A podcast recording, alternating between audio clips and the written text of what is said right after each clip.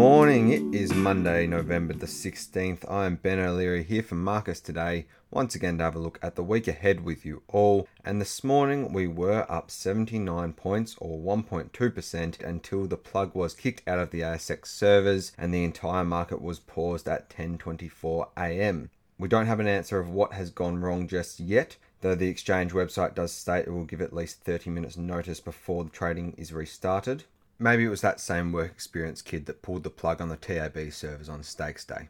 Before the market was paused, we saw some nice gains in the value sectors that rallied hard last week. Financials, materials, energy, real estate, and healthcare were all up around 1.5%, along with some good strength in the travel stocks, while tech was the only sector trading lower but just down 0.2%, so nothing too worrisome there.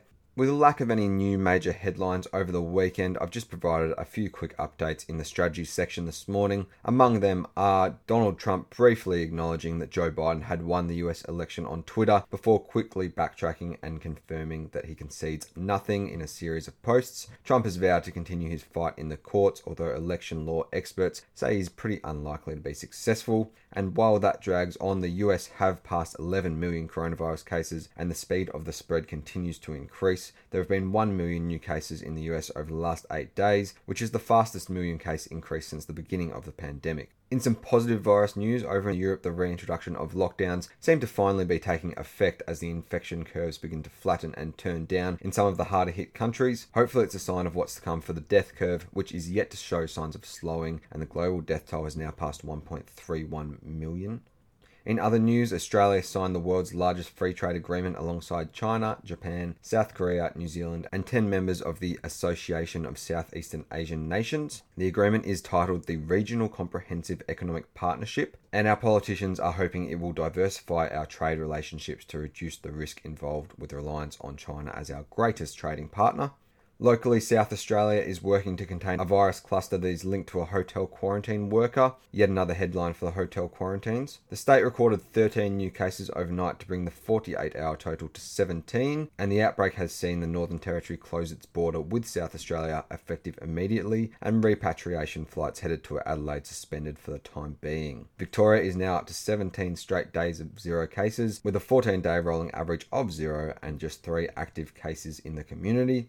And Dustin Johnson won the US Masters at Augusta with a record 20 under par. He walks away with 2.07 million US in prize money, while Aussie Cameron Smith collects a very handy 1.24 million for his equal second placing. Now looking to the week ahead, and AGM season rolls on with Afterpay, Real Estate Group, Goodman Group, Seek, Mineral Resources, Altium, Growthpoint, REIT, ResMed, and Lendlease among 22 companies making virtual presentations this week. Elders had results this morning and announced an 80% jump in statutory profit and a 13 cent fully franked dividend, which is up from 9 cents last year. And later this week, we will also have results from Aristocrat Leisure and Orica, as well as some traffic numbers from Sydney Airport. Elsewhere, RBA Governor Philip Lowe has a busy week addressing the annual CEDA dinner tonight with a speech titled COVID, Our Changing Economy and Monetary Policy, and backing it up Wednesday with a speech at the Australian Securitisation Forum, while his offsider Chris Kent will also be speaking at that same forum on Tuesday. On the ex dividend calendar this week, Macquarie is the standout and they go ex today, while AusNet, WAM Capital, and Washington Soul Patts are the other notable companies that go ex this week. On the economic front, we've got a quiet start to the week locally with just the RBA meeting minutes out tomorrow before we get new home sales, Westpac's leading index and wage price index on Wednesday, unemployment numbers on Thursday, and retail sales rounding out the week on Friday. The US has a host of their regular releases through the week, which you can find on the website, but there is nothing out of the ordinary there as their attention stays on the election wash up and the virus spread.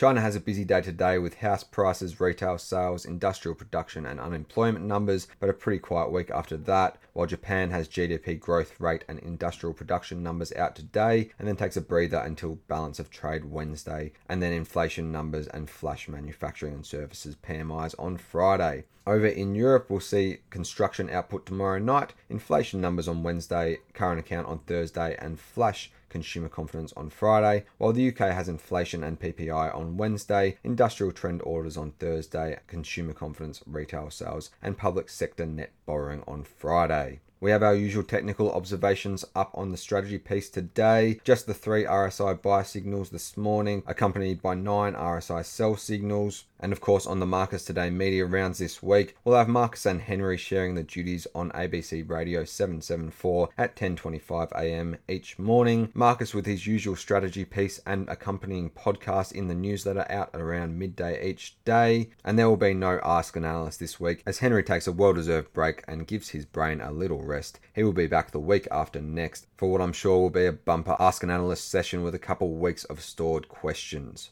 And that's about it from me. Hope you have a great week, and I'll see you next Monday.